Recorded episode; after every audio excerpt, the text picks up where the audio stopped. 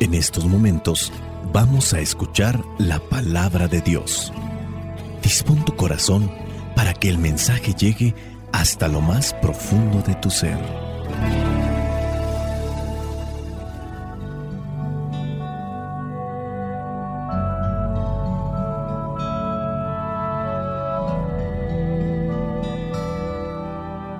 El Evangelio que la Iglesia nos presenta para el día de hoy corresponde a Juan, capítulo 4, versículos del 43 al 54. Dice así, Pasados esos dos días, Jesús salió de Samaria y siguió su viaje a Galilea, porque, como él mismo dijo, a un profeta no lo honran en su propia tierra. Cuando llegó a Galilea, los de aquella región lo recibieron bien, porque también había ido a la fiesta de la Pascua a Jerusalén y habían visto todo lo que él hizo entonces. Jesús regresó a Caná de Galilea, donde había convertido el agua en vino, y había un alto oficial del rey que tenía un hijo enfermo en Cafarnaún. Cuando el oficial supo que Jesús había llegado de Judea a Galilea, fue a verlo y le rogó que fuera a su casa y sanara a su hijo, que estaba a punto de morir. Jesús le contestó, Ustedes no creen si no ven señales y milagros. Pero el oficial le dijo, Señor, ven pronto, antes que mi hijo se muera. Jesús le dijo entonces, vuelve a casa, tu hijo vive.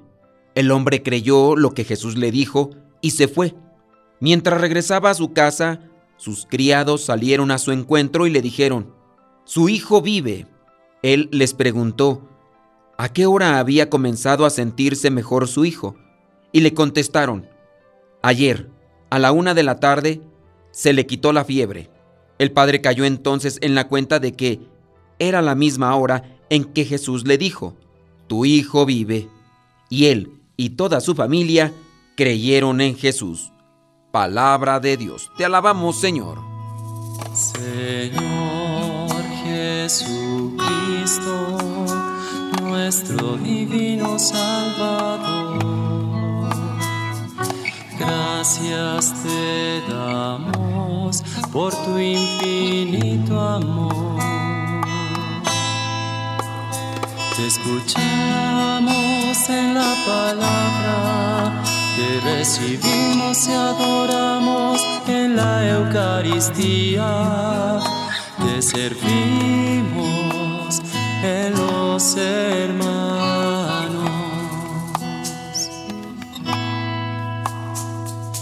Que seamos misioneros como lo quieres tú, enseñando a los hombres el fuego de tu amor. El Evangelio del día de hoy nos presenta que Jesús volvió otra vez a Caná, Caná de Galilea, donde en una boda se les terminó el vino Ahí él estaba presente, su madre fue con él y le dijo que ya no tenían vino. Así realizó el primer signo, el primer milagro, convirtiendo aquella agua que tenían en unas tinajas, en unos barriles, lo convirtió en vino. Así comienza lo que vendría a ser esa vida apostólica con ese primer milagro.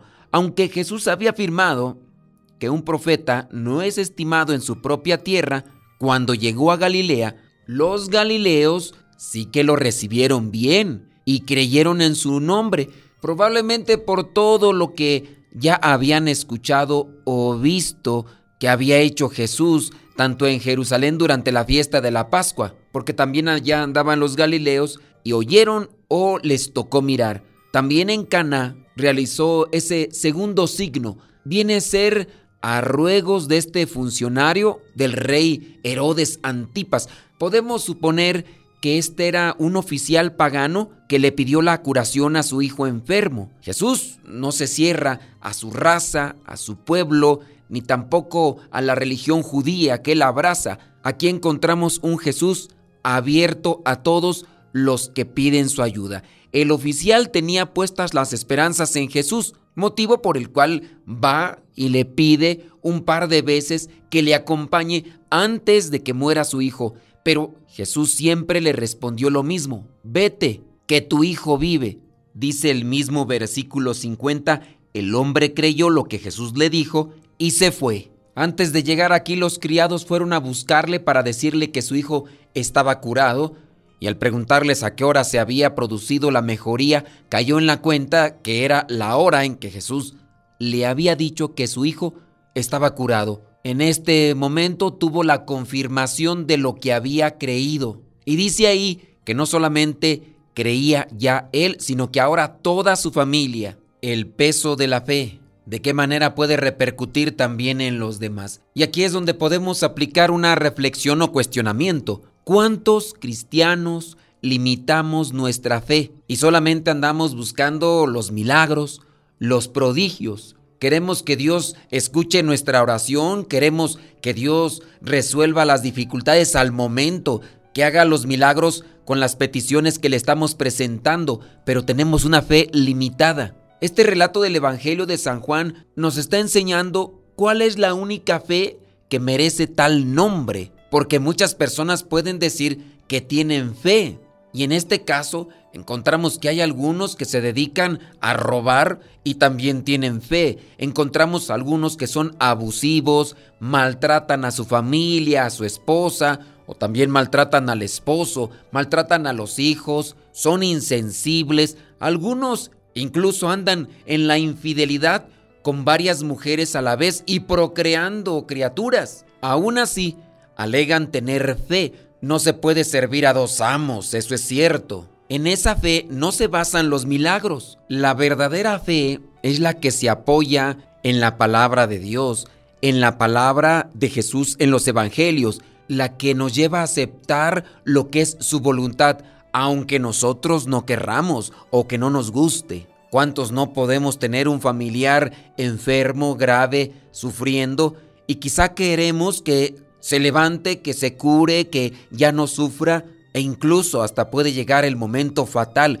y aún así le reprochamos a Dios. Esa fe necesita purificarse. La verdadera fe se apoya en la palabra de Jesús. Nadie más que Jesús da vida. Nadie más que Él vence la enfermedad y la muerte. Pero hay que entender que hay situaciones, ya sea de enfermedad o de muerte, que sirven para que se manifieste el Señor. Recordemos la muerte de Lázaro. Jesús le dice que eso servirá para que Dios se manifieste. Y así otro tipo de situaciones, aunque sean dolorosas para nosotros, tenemos que abrazarlas con fe. El Evangelio nos invita también a sentirnos necesitados de la ayuda de Jesús, como este funcionario que sabe que no puede curar a su hijo. Y también el Evangelio nos invita a ser como Él, humildes y capaces de pedir ayuda. Este hombre cree en la palabra de Jesús, comprueba su eficacia y pasa a creer en Jesús. Nos muestra el itinerario de la fe, pasar de lo que es esa fe en la promesa a la adhesión o al acercamiento o al abrazar la palabra de Cristo con amor. No podemos limitarnos a una fe milagrera e interesada como un modo de resolver nuestros problemas cotidianos cuando nuestros recursos ya no dan más de sí. Pero eso no significa que no podamos dirigirnos a Jesús presentándole los problemas que nos agobian, que nos angustian. Lo decisivo es el camino de la fe, recibir la palabra, abrazarla, llevarla a nuestro corazón. Ese es el gran signo que acepta con fe. Ahí es donde comienza el proceso de sanación interior, de nacimiento a una vida nueva. Necesitamos sin duda más claridad para entender la fe, para vivirla, podemos entender aquí la curación del hijo de este funcionario como ese nacimiento a la vida nueva que significa la fe, una vida de seguimiento de Cristo, un seguimiento que conduce a la cruz, pero que da frutos de resurrección en las obras de amor. Y ahí es donde debemos de entender lo que es la palabra. Y es que a mi consideración, muchos nos estamos preocupando por lo material, nos estamos preocupando por lo meramente físico. Tanto así que en nuestra angustia estamos enfermos o tenemos a un conocido o un familiar enfermo, con situaciones graves y estamos pidiéndole a Dios que lo sane físicamente, porque obviamente nos duele verlo enfermo, nos duele verle sufrir. Y también a lo mejor la preocupación y la angustia está en los bienes materiales que se están gastando para atenderle clínicamente y hacer que recupere la salud. Pero habrá cosas dentro de lo físico que no vamos a alcanzar. Podemos alcanzar todavía una vida digna. Podemos alcanzar esos bienes espirituales que nos ayudan a fortalecernos y a levantarnos en el camino después de que hemos sufrido porque alguien se nos adelantó. Pero qué milagros más grandes y mejores son los que Dios puede realizar cuando le pedimos que cambie nuestro corazón para convertirnos en personas sensibles, personas atentas, personas amables, personas generosas, personas pacientes. Sí, es triste mirar que una persona muere, pero todavía es más triste mirar que una persona o una familia tiene vida, pero ni siquiera se pueden, ni siquiera pueden convivir juntos. Es ahí donde hay más dolor y más sufrimiento.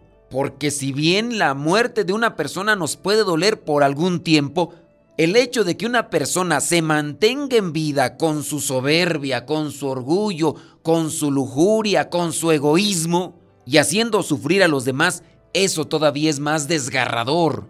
Porque ese sufrimiento se está haciendo en vida, aunque no tengan vida, aunque no tengan felicidad, aunque no tengan paz. Ahí constantemente reprochándose, echándose en cara, recordándose las cosas en las que han fallado. Eso todavía es más desgarrador y esos son los milagros que más necesitamos. Pidámosle a Dios que nos ilumine los pensamientos y las ideas para que busquemos tener una fe como la de este alto oficial del rey, que podemos considerar no era del pueblo judío, pero que creyó en la palabra de Cristo. Y como dice ahí el versículo 50, el hombre creyó lo que Jesús le dijo y se fue. Que nosotros tengamos también esa disposición para creer e irnos a realizar la voluntad de Dios. Espíritu Santo, fuente de luz, ilumínanos.